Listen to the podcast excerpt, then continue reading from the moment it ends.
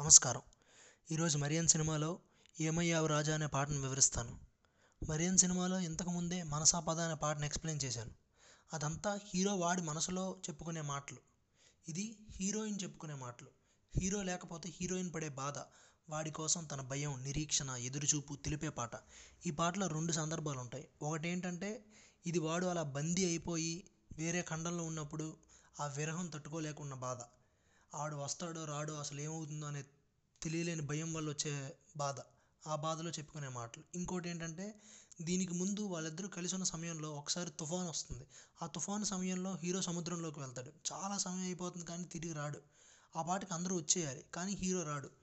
ఏదైనా అయ్యిందేమో అనే భయం, ఎదురుచూపులో వచ్చే పాటిది. ఎప్పుడూ ఒక చిన్న పాప తన అమ్మ కనిపించకపోతే ఎలా ఉంటుంది, ఒక్క నిమిషమైనా సరే ప్రాణం పోయినట్టు ఉంటుంది. ప్రేమలోనూ అంతే. అది ప్రేమ అంటే దూరాన్ని తట్టుకోలేదు మనసు, ఆ ప్రేమలో దూరాన్ని అసలు తట్టుకోలేదు. ఈ సినిమాలో వాళ్ళు ప్రేమను తెలిపే పాటలన్నీ వివరిస్తాను. అప్పుడు వాళ్ళ ప్రేమ, ప్రయాణం, బాధ, ఇంటెన్సిటీ అన్నీ పూర్తిగా క్లియర్గా బాగా అర్థం అవుతాయి. ఇప్పుడు పాట ప్లే చేస్తా, ఆ తర్వాత ఎక్స్ప్లెనేషన్ ఇస్తాను.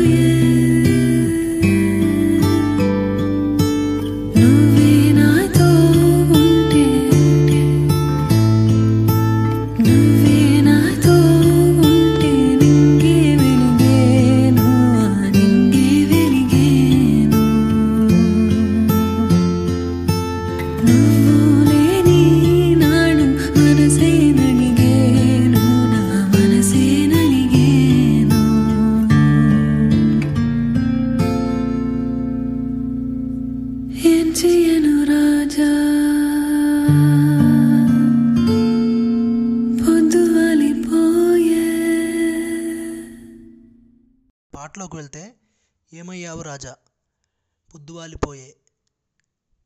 ఏమయ్యావో, హీరో అసలు ఏమయ్యాడు, వస్తాడా రాడా, వస్తున్నాడా అంటే వాడి గురించి ఆచూకీ తెలియదు. ఒక భయం, ఒక బెంగ, ఒక దిగులు, ఏమైపోయాడో అని ఒక చిన్న ఆ బాధ, ఆ టెన్షన్ ఉంటుంది. అందులోంచి వచ్చిన పదం ఏమయ్యావో అని ఫస్ట్ క్వశ్చన్ ఉంటుంది. రాజా, రాజా అని ఎందుకు స్పెషల్గా పిలిచారంటే, ఈ పిలవటం తన ప్రేమను తెలుస్తుంది, తన జీవితంలో వాడి స్థానం తెలుస్తుంది. అంటే రాజా అంటే అగ్రస్థానంలో ఉన్నాడు, ఎంతో టాప్ పొజిషన్లో ఉన్నాడు, అంత పొజిషన్లో ఉన్నాడు అంటే ఎంత ప్రేమిస్తున్నాడని వ్యక్తపరచడానికి అక్కడ రాజా అని పిలిచారు. పొద్దు వాలిపోయే, సాయంత్రం, రాత్రి అయిపోతుంది. ఈ పాటికి మామూలుగా జాలర్లు అందరూ తిరిగి వచ్చేస్తారు ఇంటికి సముద్రం నుంచి, కానీ ఇంకా రాలేదు. అంటే రాత్రి అయిపోతుంది, పొద్దు వాలిపోయింది, కానీ ఇంకా రాలేదు అంటే టైం అయిపోయింది, ఇంకా రాలేదు, అందుకే నాకు బెంగ అని చెప్తుంది.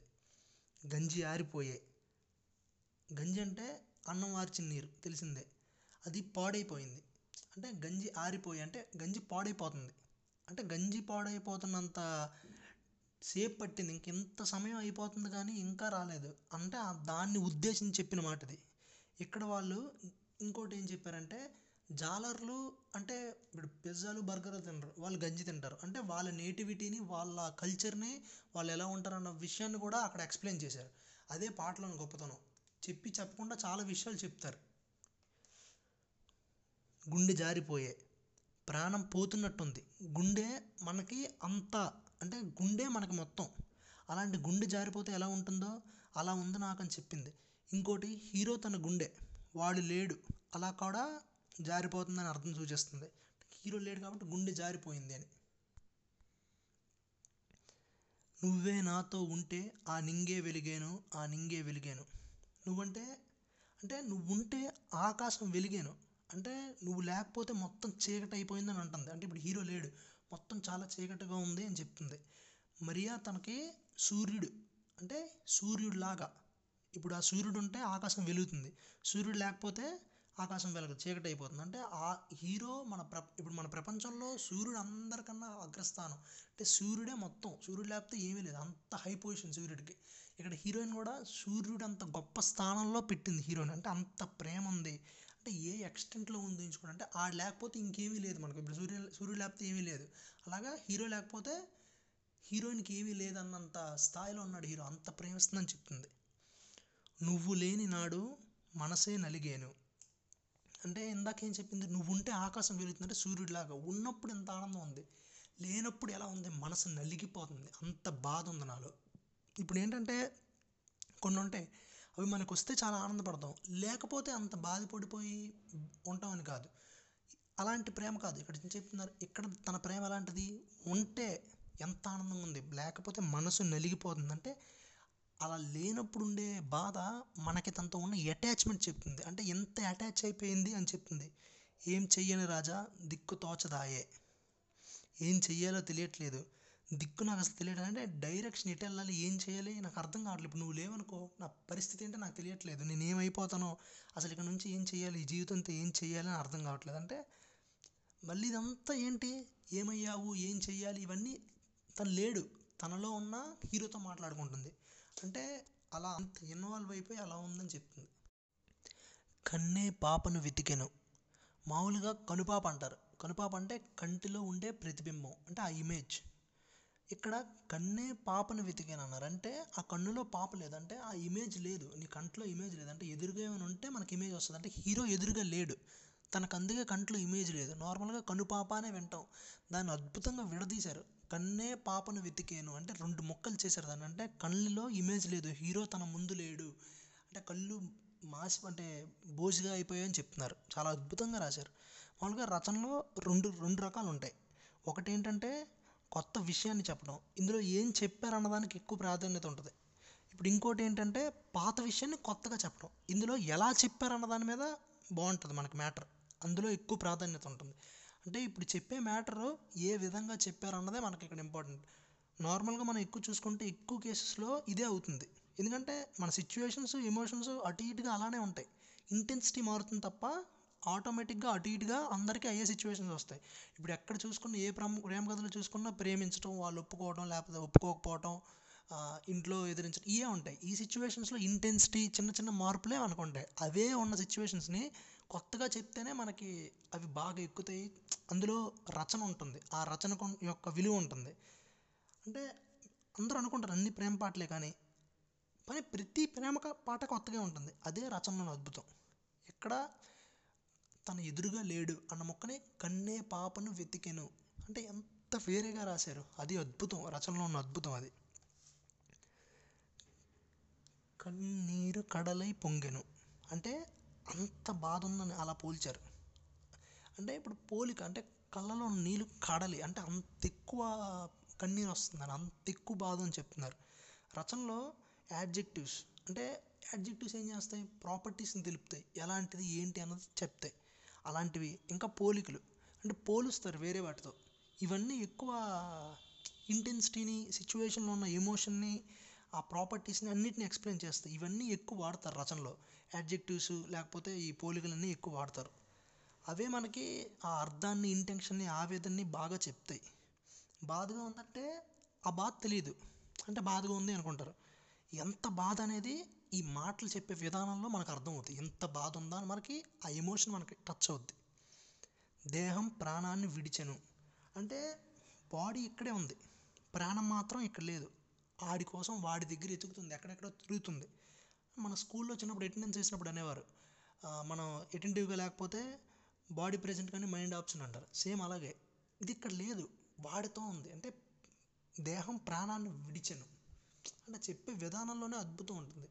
అంటే అక్కడ ట్యూన్కి కరెక్ట్గా ట్యూన్కి సరిపోవాలి, అప్పుడు మీకు మైండ్లోకి ఎక్కుతుంది. అంటే ఎంత బాగా చెప్తున్నారు ఏ విషయం అనేది, వాడే పదం, వాడే చెప్పే విధానం, ఆ రైమింగ్, ఇవన్నీ కలిపితే మనకు ఆ బ్యూటీ వస్తుంది. ఆ వాడే పదాలు కూడా సిచ్యువేషన్ బట్టి, ఆ క్యారెక్టరైజేషన్ బట్టి మనకు నచ్చుతుంది. ఇక్కడ ఇంగ్లీష్ పదాలు లేకపోతే ఏవో మాట్లాడేస్తే సెట్ అవ్వదు, ఎందుకంటే వాళ్ళ జాలర్లు. ఆ ఫిషర్ మ్యాన్ నేటివిటీ ఎక్కువ ఉంటుంది, వాళ్ళు అచ్చ తెలుగు ఆ యాసలోనే ఉంటారు, అక్కడ ఆ పదాలు వాడితేనే మనకి అక్కడ యాప్ట్గా సూట్ అవుతుంది. అందుకే వాడే పదం, చెప్పే విధానం, ఆ యాస, ప్రాస అంతా కలిపితేనే పాట. ఇన్ని ఎలిమెంట్స్ ఉంటాయి, అన్ని ఎలిమెంట్స్ కలిపితేనే పాట ఉంటుంది, అందుకే అద్భుతం అనిపిస్తుంది.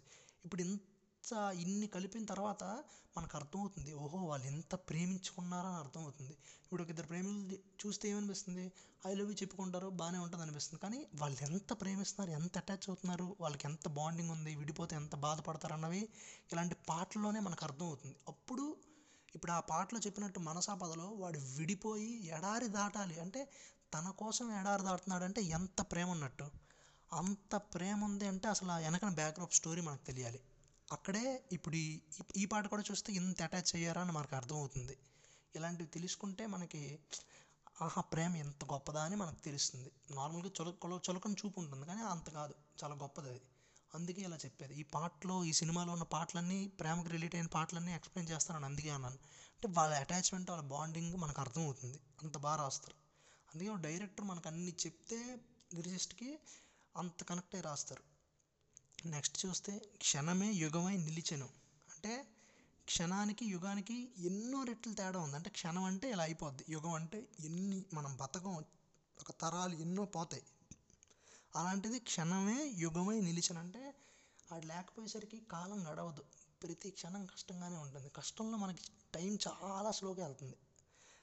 క్షణమే యుగమై నిలిచెను ఇలాంటివి కొంచెం ఎక్కువగానే వినుంటారు, సో ఇది కొంచెం కామన్. కొన్ని డిఫరెంట్, ఇప్పుడు కన్నే పాపను వెతికాను అదే అసలు ఎక్కడ చూడం మనం, అదే డిఫరెన్స్. చెప్పే విధానం బట్టి మనకి విషయం మనకి బాగా టచ్ అవుతుంది. ఏమయ్యావు రాజా, నేనేం చెయ్యను రాజా, నా బ్రతికే నీకోసం. ఇప్పుడు ఏంటంటే నా జీవితమే నీకోసం అయినప్పుడు నువ్వు లేవు, నేనేం చేయాలి, అసలు ఇలా ఎలా అయిపోతుంది అంటే ఏమైపోయావు నువ్వు అసలు, తనలో ఉన్న వాటిని అడిగేస్తుంది. ఆ బాధ, ఆవేదన, ప్రాణంగా ప్రేమించిన వాళ్ళు మన దగ్గర లేకపోతే చాలా ఘోరంగా ఉంటుంది. అంటే ఇంకా ఏం చేయాలో మనకు తెలియదు, అప్పుడు అక్కడి నుంచి వచ్చిన క్వశ్చన్స్ అవి. ఇది దూరంగా ఉన్నప్పుడు మళ్ళీ దగ్గర అవుతామో లేదో అనే భయం, దూరంగా ఉన్నందుకు ఉండే బాధ, ఇవన్నీ కలిపి ఈ పాటలో ఉన్నాయి. అంటే ప్రేమ యొక్క ఇంటెన్సిటీ, ఆ గొప్పతనం చాలా బాగా తెలుస్తాయి. వెన్నెల కంటి గారు రాశారు ఈ పాట, చాలా అద్భుతంగా రాశారు, ఆయన ఎన్నో గొప్ప పాటలు రాశారు. ఈ పాట కూడా అంటే వాళ్ళ ప్రేమ ఎలాంటిది, వాళ్ళు ఎంత లోతుగా ప్రేమించుకున్నారు అన్నది మనకి అర్థమవుతుంది. అందుకే పాటలు మనం అలా జస్ట్ స్కిప్ చేసినట్టు చూస్తాం, కానీ అది చూస్తే చాలా బాగా తెలుస్తుంది. లవ్ సినిమాల్లో ఇంకా బాగా తెలుస్తుంది, ఎందుకంటే వాళ్ళు ఎంత ఎక్స్టెంట్ ప్రేమించుకున్నారు, వాళ్ళ ఉద్దేశం ఏంటి, వాళ్ళ ఇంటెన్సిటీ ఏంటి, వాళ్ళ అటాచ్మెంట్ ఏంటి అన్నది మనకు క్లియర్గా అర్థమయ్యేది పాటల్లోనే. చాలా బాగా రాశారు. ధన్యవాదాలు.